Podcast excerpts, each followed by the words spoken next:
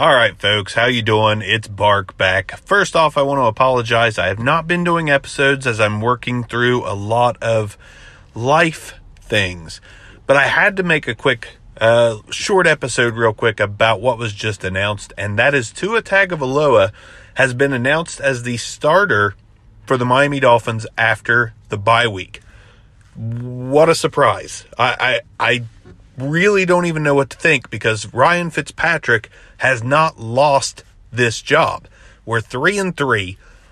Things are looking up. Ryan Fitzpatrick has been absolutely vital to this team's identity. And I, I just can't help but wonder if he's being traded because I don't know any other reason why you would give Tua the starting job over Fitzpatrick, who has been very effective in getting the ball down the field.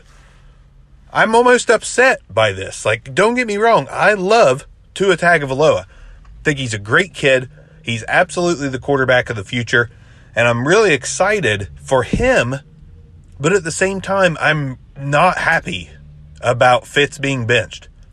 If Fitz is happy about being benched and this was expected in the plan, then fine. But right now, like I've never, I don't think I've ever been this upset as a Dolphins fan because this guy didn't lose the job. To me, he didn't do anything that warrants being benched. So I really hope that this is the plan for the Miami Dolphins. I really hope that this is from day one what they had wanted to do. Because right now I'm just I'm honestly a little upset. And that that goes to show how highly I think of Ryan Fitzpatrick as a person, a player, and a competitor. I really hope he's okay with this because right now, until I know that he is, I'm not. I'm not okay with it. We're in contention for the division.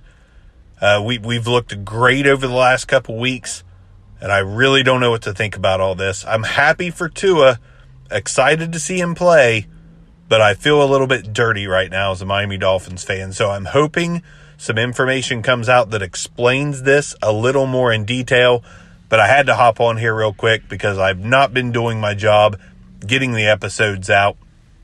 Life has been crazy, but this this lit a fire in me today and I'm really not thrilled. Ryan Fitzpatrick has been a godsend to this Miami Dolphins team, not solely as a player.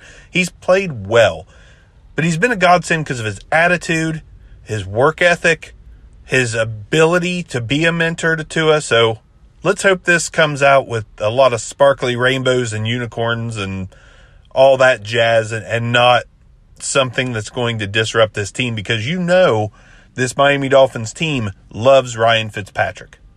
I'm sure they love Tua too, but I know they love Ryan Fitzpatrick. And this could be a detriment if this is not something that was planned. Thanks, guys. More updates as they come.